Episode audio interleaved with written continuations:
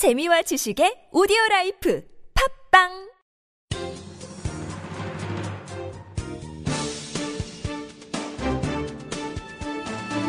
일간사설 삼월 이십육일 목요일 서울신문 사설 북 오이사 조치 해제 원한다면 즉각 대화 응하라.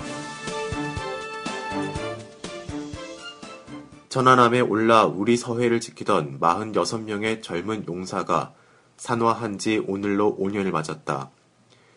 비감한 아침이다. 못다 핀 넋들은 물론 천운으로 살아남았으나 지금도 당시의 충격과 공포에 정신적 고통을 호소하고 있는 오십팔 명의 장병을 생각하면 천안함의 비극은 아직도 끝나지 않은 현재적 사건이라고 할 것이다. 돌이켜보면 이천십년 삼월 이십육일 밤 백령도 앞바다에서 번뜩인 섬광은 천안 한만 두동강 냉게 아니었다. 대한민국의 국론까지 둘로 갈랐다. 일부 이긴 하나 지금도 천안함 폭침이 북한 소행이 아니라고 믿는 이들이 엄존해 있는 게 우리 현실이다. 천안함 사건에 따른 정부의 오이사 대북 제재 조치를 놓고도 일각에서는 조건 없는 해제를 촉구하고 있기도 하다. 북한 당국은 어제 판문점 대표부 이름의 고발장을 통해 예의 천안함 폭침 날조 주장을 되풀이하며 오이사 조치 해제를 요구했다. 당시 전시작전 통제권 전환 문제 등으로 인해 동북아시아로부터 철수될 위기에 놓인 미국이 안보 불안을 고조시키고 이를 통해 국면을 전환하고자 천안함 사건을 조작했다며 천안함과 미국 잠수함 충돌 주장을 되풀이했다. 앞서 그제에도 북은 국방위원회 정책국 대변인 담화를 통해 자신들은 천안함 사건과 무관하다며 오이사 조치 해제를 요구한 바 있다. 천안함 폭침에 대한 대한민국 여론의 갈라진 틈새를 헤집어 자신들에게 유리한 외교 지형을 확보하려는 의도라고 할 것이다. 외국 전문가들이 대거 참여한 진상조사를 통해 천안함이 북한 잠수정의 어뢰에 의해 격침됐음을 입증하는 증거들이 다수 발견됐음에도 북의 천안함 날조 주장에 동조하는 여론이 잔존하고 나아가 조건 없는 오이사 조치 해제를 요구하는 목소리가 여권 중진의 입에서까지 나오는 현실이 안타깝다. 어떤 경우에도 북한은 천안함 폭침을 인정하지 않을 테니 남북 관계 개선을 위해 우리가 조건 없이 제재 조치를 풀어야 한다는 발상이 어떻게 가능한 것인지 묻지 않을 수 없다. 오이사 조치가 지고지선의 가치일 수는 없으며 남북 관계 개선의 당위 또한 제삼 강조할 나위가 없겠으나 우리 스스로 천안함의 비극을 역사에 묻어놓고 아무렇지 않은 듯 북한과 마주할 수는 없는 일이다. 정부는 이미 조건 없는 대화를 북에 제의함으로써 대화를 통한 오이사 조치 해제 가능성을 열어놓은 바 있다. 북한은 즉각 대화의 장에 나와 진지하게 화해와 협력의 방안을 모색해야 한다. 허튼 선동으로 천안함 여론을 헤집는다고 해서 명약 관화한 진실까지 뒤집을 수는 없는 일이다.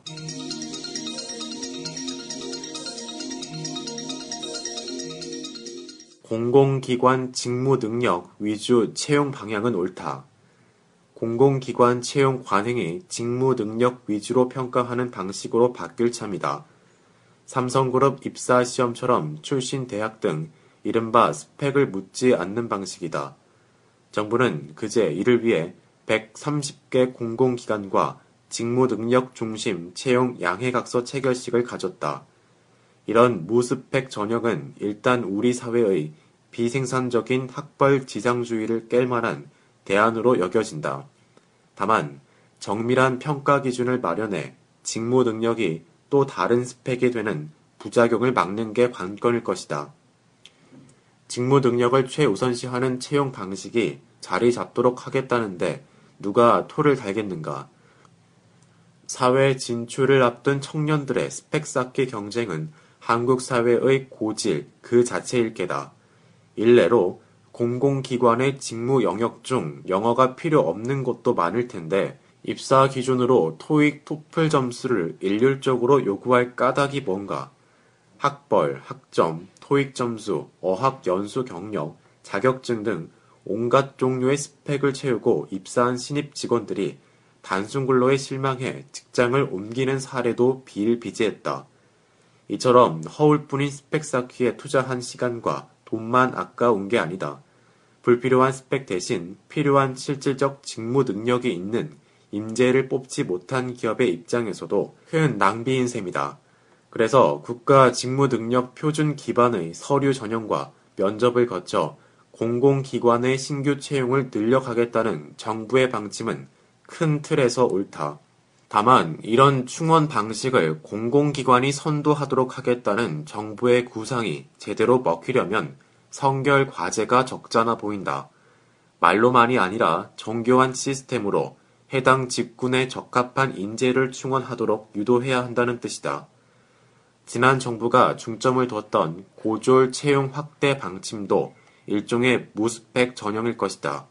하지만 올해 공공기관의 고졸자 채용 규모는 백삼십사 개 기관, 천칠백이십이 명으로 전년에 천구백삼십삼 명보다 십 점 구 퍼센트 줄었다고 한다. 이 년 연속 감소세다. 제도적 뒷받침 없이 그저 정책적 독려만 하다 보니 한계를 드러낸 꼴이다. 학벌 등을 떠나 해당 직무에 적합한 인재를 선발하도록 엔씨에스를 직군별로 좀 더 정교하게 세분화해야 할 것이다. 스펙보다 직무 능력이 먼저라는 삼성식 채용 실험의 방향이 옳다면 이제 공공기관에서 정착돼 민간기업으로 확산되는 게 바람직하다. 그러려면 정부의 노력만으로는 어렵다. 학교 교육부터 직무 중심으로 개편하는 등 범사회적으로 인재 양성 제도와 의식을 모두 바꿔나갈 때다.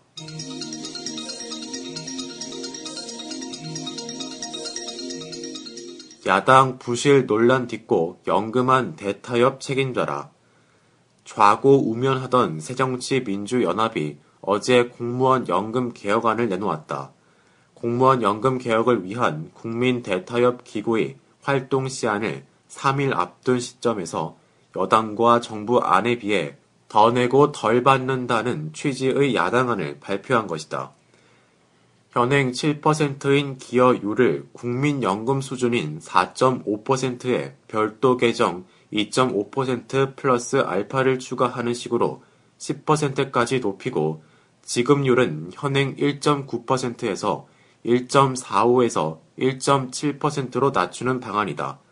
전체의 팔십사 퍼센트로 추산되는 중하위직 공무원의 연금은 현재 수준으로 유지하면서 고액연금은 적정한 수준으로 조정하겠다고 밝혔으나 구체적인 방법을 제시하지 못했다. 야당 안은 발표 직후부터 반발에 부딪혔다.